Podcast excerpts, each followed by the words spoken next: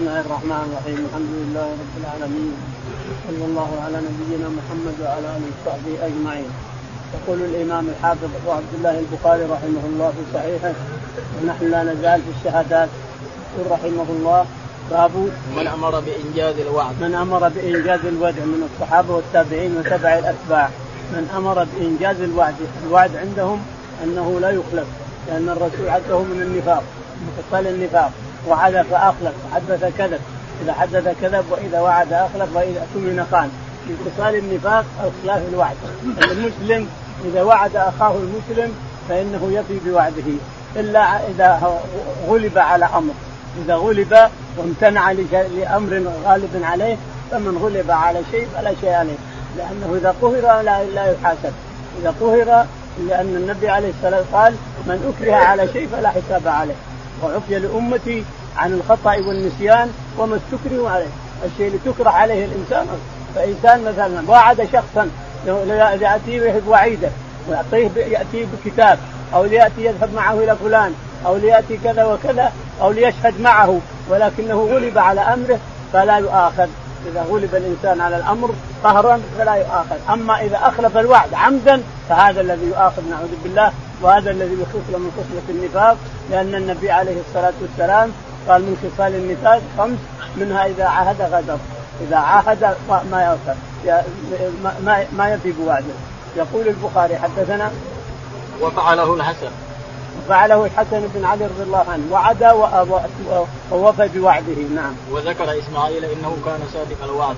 وذكر ربنا تعالى وتقدس إسماعيل النبي عليه الصلاة والسلام أبو العرب أبونا إسماعيل بن إبراهيم بن إسحاق ذكر أنه قال واذكر في الكتاب إسماعيل إنه كان صادق الوعد وكان رسولا نبيا فمدحه بصادق الوعد إنه كان صادق الوعد وكان رسولا نبيا. نعم.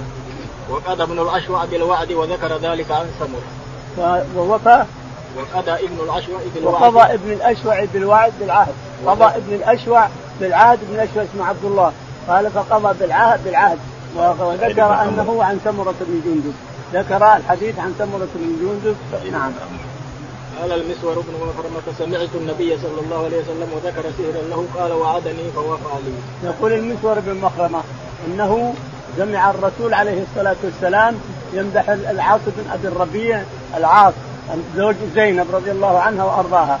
زوج زينب امرأة الرسول قال إنه وفاني وعاهدني فوفاني بعهده فوفى بعهده. عاهد الرسول أنه يأتي بزينب إلى إلى المدينة فأتى بها وفى بعهد بوعده ووعده. فوفى بعهده أتى بزينب إلى الرسول عليه بالمدينة ثم بعد ذلك حصل شيء ثم حصل شيء ثم جاء مسلما هو بنفسه وردها الرسول عليه بالنكاح الأول. نعم. قال حدثنا إبراهيم. يقول حدثنا إبراهيم. قال حدثنا إبراهيم بن سعد. بن سعد. قال حدثنا عن صالح عن ابن شهاب. عن ابن شهاب. قال عن عبيد الله بن عبد الله. عن عبيد الله. قال أن عبد الله بن عباس رضي الله عنهما أخبره. عن عبد الله بن عباس رضي الله عنهما قال أخبرني أبو سفيان أن هرقل قال له سألتك ماذا يقول ابن عباس ان ابا سفيان صخر بن حرب. لما ذهب العادة ان ابن سفيان هو القافلة هو رئيس القافلة. يرأس القوافل لقريش لأنه هو الدليله وهو رئيسهم. فيذهب مع القوافل إلى الشام ثم لما يأتي الشام يذهب إلى التجارة ويبيع ويشتري. لكن صادف سنة من السنين أن كتاب الرسول عليه الصلاة والسلام وصل إلى هرقل بالشام. فقال التمسوا لي احد من العرب هنا. هل في أحد من العرب؟ هل في أحد يعرف هذا الرجل؟ فوجدوا تسعة أو عشرة. منهم أبو سفيان هو رئيسهم. رئيس القافلة. فصفهم هرقل امامه وقال بسال هذا وإذا تحدث بشيء كذب كذبوه فجعلهم خلف ظهره. فسأله ما الذي يأمركم به؟ قال يأمرنا بالصلة والصلاة والصلة والعفاف والأمر بالمعروف والنهي عن المنكر. والوفاء بالعهد إلى آخر العدد الذي ذكرها. قال هذه صفة الأنبياء. هذا نبي لا شك في هذا. ما هو راح يكذب على الناس؟ يكذب عليه على على على, على على الناس ولا يكذب على الله. ما يمكن يعني لا يكذب على دام هو أمين عندكم؟ يسمونه الأمين. نعم إنه الأمين. اذا كيف يصدق مع الناس؟ ويكذب مع الله؟ هذا ما يمكن. شوف عقل هرقل قال ما يمكن يصدق مع الناس ويكذب مع الله. ما يمكن. هذا نبي لا شك في هذا. والصفات التي ذكرتها يا أبا سفيان هي صفات نبي فهذا اللي دعا أبو سفيان أن يسلم بعد ذلك نعم. باب حدثنا قتيبة بن سعيد قال حدثنا إسماعيل بن جعفر عن أبي سحيل النافع بن مالك عن أبي عامر عن أبيه عن أبي هريرة رضي الله عنه أن رسول الله صلى الله عليه وسلم قال آية المنافق ثلاث إذا حدث كذب وإذا اؤتمن خان وإذا وعد أخلف. يقول البخاري رحمه الله باب حدثنا قتيبة بن سعيد. حدثنا قتيبة بن سعيد قال حدثنا إسماعيل بن جعفر. إسماعيل بن جعفر قال حدثنا نافع بن مالك. نافع بن مالك قال عن أبيه. عن أبيه مالك عن أبي. عامر الأصبحي عم أو جد مالك بن أنس قال عن أبي هريرة رضي الله عن أبي هريرة رضي الله تعالى عنه أن النبي عليه الصلاة والسلام قال نعم. آية المنافق ثلاث آية المنافق ثلاث. إذا حدث كذب وإذا وعد أخلف هذا الشاهد. إذا وعد أخلف وإذا حدث كذب وإذا اؤتمن خان.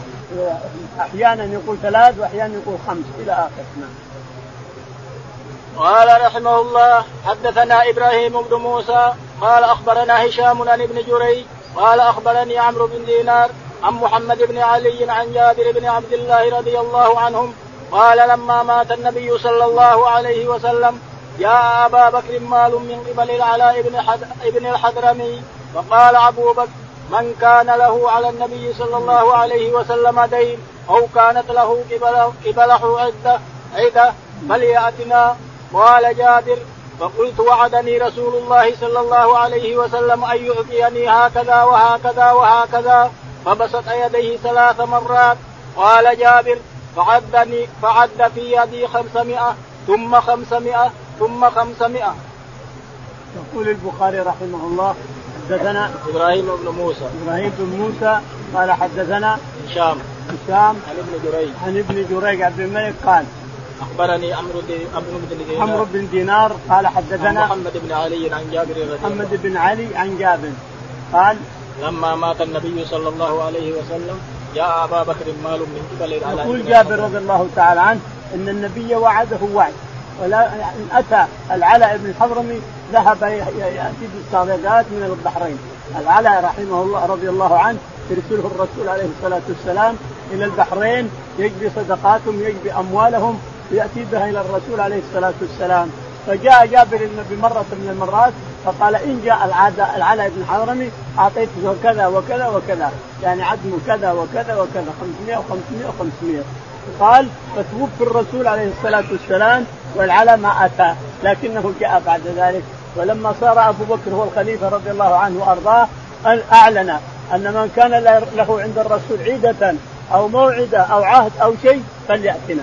يقول جابر فذهبت إلى أبي بكر فقلت إن الرسول وعدني يعطيني كذا وكذا وكذا. قال عدت 500 قلت عدت 500 و500 و500 من العلاء بن الحضرمي رضي الله عنه وأرضاه. نعم. قال رحمه الله حدثنا محمد بن عبد الرحيم قال أخبرنا سعد بن سليمان قال حدثنا مروان بن شجاع عن سالم الأقدس عن سعيد بن جبير رضي الله عنه قال سألني يهودي من أهل الحيرة أي الأجلين قضى موسى؟ قلت لا أدري حتى أقدم على حبر العرب فأسأله. فقدمت فسألت ابن عباس فقال قضى أكثرهما وأطيبهما وأطيبهما إن رسول الله صلى الله عليه وسلم إذ قال فعل. يقول البخاري رحمه الله حدثنا محمد بن عبد الرحيم. محمد بن عبد الرحيم يلقب صاعقة عند المحدثين. محمد بن عبد الرحيم لقبه صاعقة. قال حدثنا سعيد بن سليمان. سعيد بن سليمان. قال حدثنا مروان بن شجاع. من مروان بن مروان. بن شجاع. قال حدثنا سالم الاكدس عن سعيد بن جبير. سالم الاكدس أو سعيد. عن سعيد بن جبير. عن سعيد بن جبير. قال سألني يهودي من أهل الحيرة. يقول سعيد بن جبير رضي الله عنه سأل سألني يهودي من أهل الحيرة موسى عليه الصلاة والسلام أي الأجلين قضى لأنه اتفق مع شعيب. قال بنكحك إحدى ابنتي هاتين. على أن تأجرني ثمانية حيي فإن أت- أتممت عشرا فمن عندك. فموسى أيهما اللي قضى؟ قضى العشر ولا قضى الثمان؟ يقول سعيد بن جبير فلم أدري ما أقول قلت له حتى أقدم على حبر هذا العرب حبر أمة محمد. عبد الله بن عباس فأسأله. يقول فقدمت على ابن البعاث فسألته فقال قضى أطيبهما وأكملهما. قضى عشر نعم. قضى عشر عليه الصلاة والسلام. موسى قضى عشر وتم بهذا أربعين سنة أرسل لأن الأنبياء يرسلون على أربعين سنة. إذا تم النبي أربعين سنة أرسل. محمد عليه الصلاة والسلام لما كمل أربعين سنة أرسل. موسى لما كمل أربعين سنة أرسل. راح من من مصر وهو بن ثلاثين.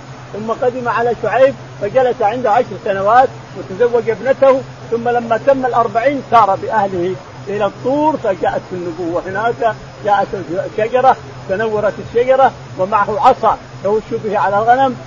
ناداه الرب تعالى وتقدس من الشجرة. قال ألقي العصا. يا موسى فألقاها فإذا هي حية تسعى فهرب. هرب موسى. وين رايح؟ وين رايح موسى؟ أقبل فإنك من الآمنين. أقبل ولا تخف وخذها سنعيدها سيرتها الأولى. فمسكها فرجعت كما كانت عصا. وأهله صفوره بنت شعيب معها معها بنت من من من موسى عليه الصلاة والسلام. لما قدم على فرعون صار له أربعين سنة. نبئ لأربعين سنة ومحمد عليه الصلاة والسلام نبئ لأربعين سنة إلى آخره. المهم إنه كمل أطيب الأجلين وأكثرهما وهي العشر. نعم. باب لا يسأل أهل الشرك عن الشهادة وغيرها وقال الشعبي لا تجوز شهادة أهل الملل بعضهم على بعض لقوله تعالى فأغرينا بينهم العداوة والبغضاء وقال أبو هريرة عن النبي صلى الله عليه وسلم لا تصدقوا أهل الكتاب ولا تكذبوهم وقولوا آمنا بالله وما أنزل الآية. يقول البخاري رحمه الله حدثنا باب لا يسأل أهل الشرك باب لا يسأل أهل الشرك عن عن عن الشهادة وغيرها. عن الشهادة وغيرها لا يسألون عن الشهادة ولا يسألون عن غيرها ولا يسألون عن شهادة مضت أو أو عن شهادة أتت إلى آخره. الشهادة يقول البخاري حدثنا قال الشعبي لا تجوز شهادة أهل الملل يقول الشعبي عامر بن شرحيل لا تجوز شهادة أهل الكتاب بعضهم لبعض. يعني يهودي يشهد على نصراني أو نصراني يشهد على يهودي ما يمكن هذا لأن الله تعالى يقول وأغرينا بينهم العداوة والبغضاء. اليهودي عدو للنصراني والنصراني عدو لليهودي. الله أغرى بينهم العداوة إلى يوم القيامة. فلا تصلح شهادة بعضهم على بعض. لو يجي يهودي يقول بس فلان يشهد لي. وش دينه هذا؟ قال نصراني لا ما يصلح. هذا نصراني. يقول هذا يفتدي وش دينه هذا يهودي؟ ما يصلح لا يعني ما يصل بعضهم على بعض. نعم يعني عند قضاة المسلمين. يقصد البخاري إذا جاءونا يحكمون بيننا عند قضاة المسلمين. لا يقبل شهادة واحد منهم على الآخر. نعم. وقال أبو هريرة عن النبي صلى الله عليه وسلم لا تصدقوا أهل الكتاب ولا تكذبوا. وقال أبو هريرة عن النبي عليه الصلاة والسلام لا تصدقوا أهل الكتاب ولا تكذبوهم. ما لا جاك حديث عن الكتاب كل هذا من أحاديث أهل الكتاب. لا جاك حديث مثلا مرجوز أو مهزوز كل هذا من أحاديث أهل الكتاب. لا تصدقوهم ولا تكذبوهم لأن ما ندري. وقولوا كما آمنا بالله وما أنزل. وقولوا آمنا بالله وما أنزل إلينا وما أنزل إليكم. لأن كتاب كتابهم صحيح. اللي أنزل عليهم التوراة صحيحة لكن حرفت وبدلت. والإنجيل أنزلت على عيسى لكن حرفت وبدلت. فلا ندري ايهما الصحيح من الكذب. فلا ندري هذا ولا هذا. يقول قولوا آمنا بالله وبالذي أنزل وأنزل إليكم. فلا تصدقوهم ولا تكذبوهم لأنهم يجعلون مع الآية التي في التوراة 100 آية. يجعلون مع الإنجيل كذلك إلى آخره. حرفوا بدل الأناجيل الحين أربعة أو خمسة والتوراة كثيرة جدا. نعم. قال رحمه الله حدثنا يحيى بن بكير قال حدثنا الليث أن يونس عن ابن شهاب عن عبيد الله بن عبد الله بن عتبة عن ابن عباس رضي الله عنهما قال يا معشر المسلمين كيف تسألون أهل الكتاب وكتابكم الذي أنزل على نبيه صلى الله عليه وسلم؟ أحدث الأخبار بالله تقرؤونه لم يشب وقد حدثكم الله أن أهل الكتاب بدلوا ما كتب الله وغيروا بأيديهم الكتاب فقالوا هو من عند الله ليشتروا به ثمنا قليلا. أفلا ينهاكم ما جاءكم أفلا ينهاكم ما جاءكم من العلم عن مسايلتهم؟ ولا والله ما رأينا رجلا منهم قد يسألكم عن الذي أنزل عليكم. يقول البخاري رحمه الله حدثنا يحيى بن بكير. يحيى بن بكير قال حدثنا الليث. الليث بن سعد قال حدثنا يونس. يونس بن يزيد عن ابن شهاب عن ابن شهاب الزهري عن عبيد الله بن عبد الله. عن عبيد الله بن عبد الله بن عتبة بن مسعود عن عن ابن عباس رضي الله عنه. عن ابن عباس رضي الله تعالى عنه. أن ابن عباس قال نعم. يا معشر المسلمين كيف تسألون أهل الكتاب يا معشر المسلمين كيف تسألون أهل الكتاب؟ وأنتم أنزل عليكم في كتابكم أنهم غيروا وبدلوا. أهل التوراة اليهود غيروا وبدلوا. والإنجيل النصارى غيروا وبدلوا. فكيف نروح نسألهم؟ وعندنا كتاب أحدث كتاب وأجمل كتاب وأحسن كتاب. وأرسل على أفضل رسول وهذا ما يجينا أحد منهم يسأل. شوف. هم ما يجي أحد منهم يسألنا. لكن إحنا نروح ليش لقله عقول الهزمه لقله عقول المسلمين. ولا ليش نسأل اليهود ونسأل النصارى؟ تعال قال في الإنجيل الفلاني وقال في عندك كتاب الله يكفيك. وقال السورة الفلانية والسورة الفلانية. كثير من المصنفين اليوم ينقل قال الانجيل إصحاح فلان وقال بانجيل فلان ويفتخر إنه يعرف التوراة كله. هذا كله غلط في غلط. عندنا كتاب يكفينا عن النصارى ويكفينا عن اليهود ويكفينا عن كتبهم كلها. أنزل أحدث كتاب وأحسن كتاب وأفضل كتاب. عربي مبين وأنزل على أفضل رسول عليه الصلاة والسلام. فلا حاجة لنا إلى اليهود وكتابهم ولا حاجة لنا إلى النصارى وكتابهم. نعم. أفلا ينهاكم عما ما جاء من العلم عن مسايلته؟ أفلا ينهاكم ما جاءكم من العلم من كتاب الله وأنهم بدلوا وحرفوا. أفلا ينهاكم هذا عن مساءلتهم عن سؤالهم؟ نعم. ولا والله ما رأينا رجلا منهم يقول ابن عباس ولا والله ما رأينا رجلا جاء يسأل. لا يسألكم. أنتم تسالونهم ما جاء أحد يسألكم. ليش؟ لأنهم مستغنين بكتابهم. وأنتم ما استغنيتم بكتابكم. باب القرآن في المشكلات وقوله إذ يلقون أقلامهم أيهم يكفل مريم وقال ابن عباس اقترحوا فجرت الأقلام مع الجرية وعال قلم زكريا الجرية فكفل فكفلها زكريا وقوله فساهم أقرأ فكان من المضحكين من المسعومين وقال أبو هريرة عرض النبي صلى الله عليه وسلم على قوم اليمن فأسرعوا فأمر أن يسهم بينهم في اليمين. فأسرعوا فأسرعوا فأمر أن يسمى بينهم في اليمين أيهم يحلف. يقول البخاري رحمه الله حدثنا باب القرعة في المشكلات. باب القرعة في المشكلات يعني أن القرعة حكم قرعة حكم بين المسلمين. كل ما أشكل شيء لا تقرع الإنسان. إنسان طلق زوجته ونسي زوجاته ونسي وحده طلق واحدة نسيها أقرع بينهم. إنسان يبي مثلا يفعل كذا أقرع. إنسان يبي يتزوج يبي يسافر ويبي يقرع بين زوجات الثلاث يقرع بينهم إلى آخره. ناس عندهم أرض تساهموها وتقاسموها ولكن كل واحد منه راضي اقرعوا بينهم إلى آخره. القرعة وردت في الكتاب والسنة. وردت في القرعة في القرآن مرتين.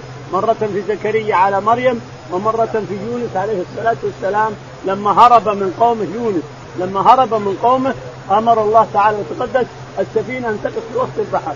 والعادة أن السفينة إذا وقفت في وسط اللجة في البحر في وسط البحر أن فيها عبد أبق من ربه. لاحظ أن فيه مملوك أبق من ربه. فساهم أهل السفينة. جعلوا اسهم أقطعوا بينهم فوقعت على يونس. سبحان الله. نبي الله القرعة تقع نبي الله. هذا نبي. كيف يصير كيف يصير عبد آبق من ربه؟ فأقرأوا مرة ثانية وقعت على يونس. أقرأوا ثالثة وقعت على يونس فعرف أنه هو اللي آبق من ربه وحدث نفسه فأمر الله تعالى وتقدس حوت من حوت البحار الكبرى التقمته وأوحى إليها أنه ليس من رزقك. ما هو رزق لك؟ ولكنه حبس نحبسه فيه ثلاثة أيام أو أقل أو أكثر ثم حبسه رب العالمين تعالى وتقدس. انظر السجن كيف؟ حوت من حيوانات البحر المحيط التقمته وصار ليس رزقا لها وإنما هو سجن ثلاثة أيام حتى شفعته شفعت فيه ملائكة البحار. يا ربنا يا ربنا نسمع صوتا يسبح في الظلام ظلام البحر وظلام الحوت وظلام الليل. يسبح في الليل ويسير يسبح من هذا يا ربنا؟ قال هذا يونس حبسته الله فشفعت له الملائكة فأخرجه الرب تعالى وتقدس بشفاعة الملائكة إلى البر وأنبت عليه شجرة اليقين إلى آخره. الشاهد أن يونس أقرع فوقع القرعة عليه. وأما زكريا فأقرعوا بأقلام لهم عندهم أقلام يكتبون بها فقال ألقوا أقلامكم. فألقوا أقلامهم فجرت ولكن قلم زكريا غلبه. راح وذهب سبقهم. لما سبقهم أخذها زكريا وكفلها وقال عنده واحتفل أما السنة سنة الرسول عليه الصلاة والسلام. والعادة أن شرع من قبلنا شرع لنا إذا لم يأتي في شريعته ناسخ له وهذا الشريعة أيدته. شريعة الرسول عليه الصلاة والسلام القرعة الماضية أيدت القرعة. فصار يقرع بين نسائه عليه الصلاة والسلام إذا أراد أن يسافر أو أراد أن يغزو أو أراد يسافر شيء أو أراد واقرع بين أهل اليمن لما أرادوا أن يحلفوا قال لا تسارعوا لا تسارعوا اقرعوا فأقرع بينهم حتى وقعت القرى على واحد فجعله هو اللي يحلف إلى آخره. فالقرى حكم شرعي يقضي به القضاة إلى يوم القيامة. يقضي بها الحاكم تشكك في شيء اقرع بين هذا وهذا أيهما الذي ياخذ كذا وأيهما الذي ياخذ كذا إلى آخره نعم. وقال ابن عباس اقترأوا فجرت الأقلام عن نعم وعال قلم زكريا الجري. يعني قلم زكريا جرى سبق سبق الأقلام كلها لما سبق اخذ مريم عليه السلام. قولي فساهم أقرأ فكان من المهتدين من المسحومين. فساهم فكان من المدحضين يعني يونس عليه الصلاة والسلام. قال أبو هريرة عرض النبي صلى الله عليه وسلم على قوم اليمين فأسرعوا فأمر قال أبو هريرة عرض الرسول على اليمن أهل اليمن اليمين فأسرعوا كل واحد بحلف لا أصبر لا فأقطع بينهم ومن وقع فيهم قرى حلف نعم. قال رحمه الله حدثنا عمرو بن حفص بن غياث قال حدثنا أبي حدث قال حدثنا الاعمش قال حدثني الشعبي أنه سمع النعمان بن بشير رضي الله عنهما يقول قال النبي صلى الله عليه وسلم مثل المدهن في حدود الله والواقع فيها مثل قوم استحموا سفينة فسار بعضهم في أسفلها وسار بعضهم في أعلاها فكان الذي في أسفلها يمرون بالماء على الذين في أعلاها فتعذوا به فأخذ فأسا فجعل ينقر أسفل السفينة فأتوه فقالوا ما لك؟ قال تعديتم بي ولا بد لي من الماء فإن أخذوا على يديه أنجوه ونجوا أنفسهم وإن تركوه أهلكوا وأهلكوا أنفسهم. يقول البخاري رحمه الله حدثنا عمرو بن حفص بن غياث. عمرو بن غياث بن حفص بن غياث. قال حدثني أبي حفص بن غياث. قال حدثنا الأعمش. الأعمش. قال حدثنا الشعبي. الشعبي عامر. قال سمع النعمان بن بشير رضي الله عنه يقول قال النبي صلى الله عليه وسلم سمع النعمان بن بشير رضي الله تعالى عنه يقول إن النبي عليه الصلاة والسلام يقول مثل يامرون بالمعروف وينهون عن المنكر ومثل الذي يصدون عنه كمثل ناس ساموا سفينة وكان بعضهم في الأسفل وبعضهم في الأعلى. سفينة في البحر تبي تمشي لكن استهم قوم أخذوا التحتاني وقوم أخذوا الفوقاني فلما مشت السفينة وجرت في البحر تأذوا قام اللي في اسفل يصعدون إلى اللي فوق يجيبون ماء علشان ياتون بماء حلو يشربون منه من البحر فتأذى اللي يمشي هذا تأذى هذا وتأذى اللي فوقه إلى آخره. فقال لعلي أشق السفينة من تحت أخذ منها لوح من السفينة حتى ما أحتاج إني أطرح أنا ولا أذيكم اسم يقول الرسول عليه الصلاة والسلام فإن أخذوا بيده نجوا ونجا. وإن تركوه هلك هو وهلكوا هم هذا معناه الذي لا يأمر بالمعروف ولا ينهى عن المنكر أنه يكون صاحب السفينه نعم.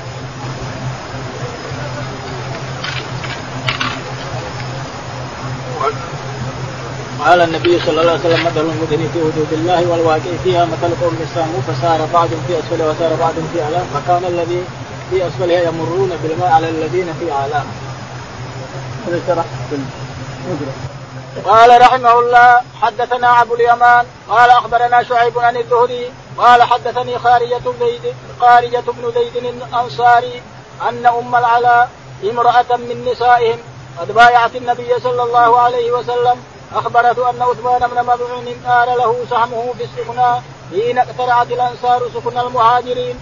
قالت أم العلاء فسكن عندها عندنا عثمان بن مظعون فاشتكى فمرضنا حتى إذا توفي وجعلناه في ثيابه دخل علينا رسول الله صلى الله عليه وسلم. فقلت رحمة الله عليك أبا السائب فشهادتي عليك لقد أكرمك الله. فقال لي النبي صلى الله عليه وسلم وما يدريك أن الله أكرمه فقلت لا أدري بأبي أنت وأمي يا رسول الله. بأبي أنت وأمي يا رسول الله؟ فقال رسول الله صلى الله عليه وسلم أما عثمان فقد جاءه الله فقد جاءه والله اليقين وإني لأرجو له الخير. والله ما أدري وأنا رسول الله صلى الله عليه وسلم ما يفعل به قالت فوالله لا أزكي أحدا بعده أبدا وأحسنني ذلك. قالت فنمت فأريت لعثمان عينا تجري فجئت إلى رسول الله صلى الله عليه وسلم فأخبرته فقال ذلك عمله. يقول البخاري رحمه الله باب حدثنا أبو اليمان. حدثنا أبو اليمان قال حدثنا شعيب عن الزهري. شعيب بن أبي حمزة عن الزهري قال حدثني خارجة بن زيد حدثنا خارجة بن زيد الأنصاري رضي الله عنه عن أن أم العلاء. أن أم العلاء قالت إن المهاجرين رضي الله عنهم لما هاجروا إلى المدينة ابتسم الأنصار المهاجرين. فوقع في سهمنا عثمان بن مظعون رضي الله تعالى عنه مهاجر جاء مهاجر من مكة إلى المدينة. فوقع في سهمهم فصار عندنا تقول ولكنه لم يجلس إلا قليل حتى توفاه الله عثمان بن مسعود. منهم من قضى نحبه ومنهم من ينتظر وما بدلوا تبديلا. نزلت في هذه الآية. منهم من قضى نحبه ومنهم من قضى نحبه ومنهم من ينتظر وما بدلوا تبديلا. يقول فلما كفناه وادرجناه في ثياب الكفن أتى الرسول عليه الصلاة والسلام إليه. فقلت أنا حينما رأيت الرسول عليه الصلاة والسلام شهادتي لك أبا السائب يعني عثمان بن مظعون شهادتي لك أبا السائب أن الله أكرمك خلاص. أكرمك. من يدري من أكرم هذا؟ من أكرم الله من يدري؟ هذا غيب من علم الله تعالى ما حد يدري. قال الرسول عليه الصلاة والسلام رد عليها. قال وما يدريك أن الله اكرمه قلت يا رسول الله رجل صالح من الصالحين. قال إن أما هو فأتاه اليقين لا شك في هذا. أما عثمان فأتاه اليقين لا شك. والله ما أدري وأنا الرسول هذا فيه الرد على الصوفية وغيرهم من الملحدين اللي يقول الرسول يتصرف في الكون وأنه يشفع وأنه يعطيك كذا وأنه كذا وكذا وأنه يدخلك الجنة الإنسان بدون أمر الله بدون كذا وكذا. والله ما أدري أنا يا رسول الله ما يفعل بي ما أدري. الغيب مع الله والأمر بيد الله تعالى وتقدم. فيبرئ نفسه أنه لا يملك لي شيئا لنفسي لا يملك لنفسه ضرا ولا نفعا وقد قال تعالى في سورة هود قل لا أملك لنفسي ضرا ولا نفعا إلا ما شاء الله. فالرسول عليه الصلاة والسلام لا يجوز أن المخرفين هؤلاء أن نعتقد أنه يضر وينفع، الرسول ما يضر ولا ينفع إلا بأمر الله تعالى وتقدس، الرسول مأمور بأمر فإذا نفذ ينفذ أوامر رب العالمين تعالى وتقدس، أما من تلقاء نفسه هو بشر لا يضر ولا ينفع. إلا ما أمر الله به تعالى وتقدس، نعم إنه يضر وينفع للمؤمنين في الشفاعة يوم القيامة، يضر وينفع للمؤمن الخالص قل لا يشفعون إلا لمن ارتضى وهم من خشيته مشفقون. فيشفع عليه الصلاة والسلام ست شفاعات في الآخرة. ست شفاعات. يشفع للمؤمنين. ما هو للمنافقين ولا للصوفية ولا غيرهم. يشفع للمؤمن الخالص يشفع الرسول عليه الصلاة والسلام يوم القيامة ست شفاعات منها ثنتين خاصة له وهو شفاعته للناس أن يحكم بينهم أن يقضي ربنا بينهم وشفاعته لعامة. هذه ثنتين خاصة به. والباقي كلها عامة يشفع هو ويشفع الأنبياء ويشفع الرسل ويشفع الأطفال ويشفع كل. فالشاهد أنه عليه الصلاة والسلام لا يشفع إلا للمؤمن الصادق الخالص الذي اتبعه واتبع طريقته عليه الصلاة والسلام وأنه لا يضر ولا ينفع إلا بأمر الله تعالى وتقدس. وما أمره الله به نعم وما نهى عنه نعم. وأما هو لنفسه لنفسه يضر ولا فهو بشر لا يملك لنفسه ضرا ولا نفع عليه الصلاة والسلام. فرد على المرأة والله وأنا رسول الله لا أدري ما يفعل بي وأنا رسول الله صفوة الخلق لا أدري ما يفعل بي نعم لأن هذا بيد الله الذي خلقه تعالى وتقدس. ربنا تعالى وتقدس. لما قال الرسول عليه الصلاة والسلام اللهم العن فلان وفلان وفلان. من قريش قال الله له ليس لك من أمر شيء يا محمد. ليس لك من الامر شيء، الأمر الهداية بيدنا حنا. الهداية بيد رب العالمين. تعالى ما بيدك أنت، أنت أرسلناك تهديهم إلى الطريق بس، وأما هداية القلوب فهي لله وحده لا شريك له، ليس لك من أمر آية. أنزل آية توبيخ للرسول عليه الصلاة والسلام، ليس لك من الامر شيء، تدعو عليهم ليش؟ ليس لك أو يعذبهم أو يهديهم، هداهم الله تعالى. وتقدس، الحارث بن هشام رضي الله عنه ألوية ألوية الإسلام. ترفرف فوق رأسه يفتح بلاد الكفر كلها، لما أسلم وهو يدعو عليه، الرسول يدعو عليه، ما استجاب الله له. حارث بن هشام رضي الله عنه. صار قائد من قوات المسلمين وفتح أرض ربيعه بكر وأرض ربيعه ترفرف الرايات على رأسه. يقود المسلمين يفتح أراضي الكفار. وهو من دعا عليه الرسول. وسهيل بن عمرو رضي الله تعالى عنه هو الذي ثبت الله به أهل مكة. لما مات الرسول وارتد العرب أراد أهل مكة أن يرتدوا فخطبهم سهيل بن عمرو رضي الله عنه خطبة بليغة فثبتهم الله به والرسول يدعو عليه كذلك. وصفوان بن أمية لما أسلم حمل على ثلاثين بعير وحمل ثلاثين درع وثلاثين رمح في الإسلام. انظر. كيف يدعو عليهم يقول الله له ليس لك من الامر شيء أو يتوب عليهم أو يعذبهم فإنهم ظالمون إلى آخره. الشاهد أن الرسول عليه الصلاة والسلام يقول للمرأة والله وأنا رسول الله لا أدري ما يفعل بي هذا ولكن الله إن شاء الله تعالى لقي ما ما أرى ما أريد له في الموت ولكنه إن شاء الله من الصالحين. تقول إنها نامت فرأته في النوم كأن له عين تجري. فقال الرسول عليه الصلاة والسلام هذا عمله إن شاء الله يجري عليه عمله إن شاء الله يجري عليه صلى الله عليه وسلم تبتغي بذلك رضاء رسول الله صلى الله عليه وسلم. يقول البخاري رحمه الله حدثنا محمد بن مقاتل. محمد بن مقاتل المروزي. واحذروا شيخ ابن جرير محمد بن مقاتل الرازي هذا من أضعف الناس من أضعف المحدثين.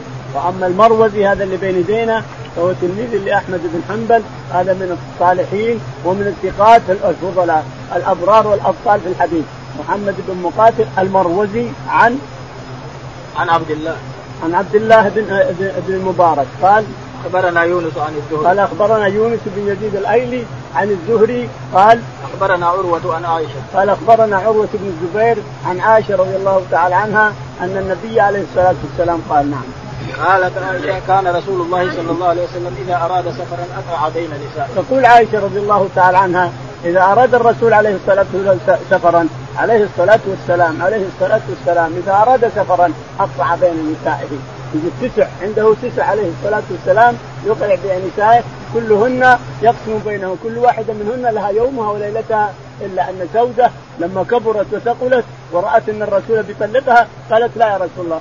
دعني في عصمتك أصير زوجتك في الآخرة ويومي وليلتي لعائشة. يومي وليلتي فكان عليه الصلاة والسلام يقسم يومين وليلتين لعائشة يومها وليلتها ويوم سوده وليلتها وهن فكان يقرع بين النساء اللي تريد أن تسافر معه. فمن وقعت عليها القرعة خرجت معه. نعم. قال رحمه الله حدثنا إسماعيل قال حدثني مالك عن سمي مولى أبي بكر عن أبي صالح عن أبي هريرة رضي الله عنه أن رسول الله صلى الله عليه وسلم قال لو يعلم الناس ما في النداء والصف الأول ثم لم يجدوا إلا أن يستهموا عليه لاستحموا ولو يعلمون ما في التهجير لاستبقوا لاستبقوا إليه ولو يعلمون ما في العتمة والسبل لأتوهما ولو حطوا. يقول البخاري رحمه الله حدثنا إسماعيل. إسماعيل. قال حدثنا مالك. مالك بن أنس قال حدثنا عن سمي مولى أبي بكر. عن سمي مولى أبي بكر بن الحارث بن هشام. مولى أبي بكر بن عبد الرحمن بن الحارث بن هشام. قال حدثنا أبو صالح عن أبي ابي صالح السمان عن أبي هريرة رضي الله تعالى عنه أن النبي عليه الصلاة والسلام قال نعم. لو يعلم الناس ما في النداء والصف الأول ثم لم يجدوا إلا أن يستحموا يقول أبو هريرة رضي الله عنه عن النبي عليه الصلاة والسلام قال لو يعلم الناس ما في النداء يعني ما في الصف الأول لاستهموا يعني الأذان. النداء الأذان لو يعلمون لتقارعوا عليه كانوا يستهموا على الأذان. أنا اصير مذن قال الثاني لا أنا اصير مذن كانوا يستهمون عليه. في النداء والصف الأول لاستهموا عليه لاقتربوا عليه. يعني لو يعلمون الصف الأول واستزاحهم على الصف الأول السؤال هنا أين الصف الأول في في الحرم هنا؟ أين الصف الأول؟ الصف الأول تحت الجدار، الصف الأول تحت الجدار من كل جهة إلا اللي وراء الإمام فالصف الأول اللي خلف الإمام، الإمام يصلي هناك عند المكبرية فاللي وراه هو الأول. ويدور ولكن من جهتنا نحن ومن جهة هنا الصف الأول تحت الجدار، اللي تحت الجدار هو الصف الأول، لا ما لا أنه اللي يدور هنا لا، إنما الصف الأول تحت الحجر وتحت الجدار من هناك هذا الصف الأول في الكعبة خاصة. والصف والصفوف لا يمكن أن تراس كما يزعم الإمام. تراسوا انتظروا افعلوا. ما يمكن. إحنا في الحرم. والحرم لازم يدور الصف. لازم أحط كتفي هذا قدام كتف الثاني. هنا كتفه وأنا هنا كتفي. وهذا كذلك. وهذا كذلك حتى ندور على الكعبة. لأن هنا فرض من قرب من الكعبة إصابة العين إصابة عين الكعبة. لو يطلع جسدك عن الكعبة لو أصبع واحد بطلت صلاتك الإنسان. إذا استمريت على هذا بطلت صلاتك. لازم تمكن جسدك من الكعبة لأننا نشوفها إحنا بين يدينا. والصف الأول اللي تحت الجدار اللي جهتنا. والجهة هذه والجهة اللي على الباب. هذه كلها الصف الأول. أما ما فيه الإمام فالصف الأول ما وراء الإمام. لكنه ما يدور. اللي وراء الإمام الصف الأول اللي وراء الإمام ما يدور. بس الجدار اللي أمامه. لأن الكعبة موجودة بين يدينا. والصف الأول اللي تحت جدارها إلى آخره. الشاهد أنه لا يجدون الصف الأول لاستهموا يعني لاقترعوا على الصف الأول. يعني يجون سوا يأخذون الصف الأول لكن اليوم الناس يتأخرون في الحرم وفي المساجد كلها. تجد يصلي هنا في آخر الروقات يدخل مع الباب ويقعد يصلي وخلاص. وقامت الصلاه طيب الصفوف فاضية كلها فاضية ما لي شغل. يصلي وبس لأنهم ما يعرفون ما درسوا الأحاديث هذه أو ما بلغتهم أو ما يعرفون أحكام الصلاة. غالب الناس ما يعرف أحكام الصلاة بس الناس يومون وامي معهم. يومون كذا وامي معهم. ولا يقدر يقرأ كانوا يعرف الفاتحه يقرأ الفاتحه والثاني ما يعرف المهم إني اركع وأسكت ثم أقول السلام عليكم في أمان الله. هذا غالب الناس وغالب اللي يقول علي رضي الله عنه يأتي على الناس زمان لا يبقى من الإسلام إلا الاسم بس اسم الإسلام. اسم تجد الإسلام بالجواز بس أنه مسلم. ولا ما يعرف عن الدين ولا عن الشريعة ولا عن الفقه الإسلامي ولا عن الحديث ما حاجة اطلاقا. إنما مسلم أنا مسلم. يصلي يشوف يوم مع الناس كان في رمضان دخل صام معهم وكان في حج حج معهم وإلى آخره. لكن ما يفهم من الشريعة في حقيقة حقيقتها شيء. فالشاهد أن الصف الأول في الحرم هو عند الكعبة تحت الكعبه إلى آخره. فالرسول عليه الصلاة والسلام يقول لو يعلم الناس ما في الصف الأول وفي الندى عن الأذان لاستهموا لاقترعوا عليه ويعلم الناس ما في العتمة والفجر لأتوهما ولو حبوا ولو يحبي على يديه ورجليه يصلي. الفجر والعشاء العشاء والفجر. من صلاهما فكأنه قام الليل. نعم. بسم الله الرحمن الرحيم. اللهم اهدنا فيمن هديت وعافنا فيمن عافيت وتولنا فيمن توليت. اللهم توفنا مسلمين وألحقنا بالصالحين رب العالمين.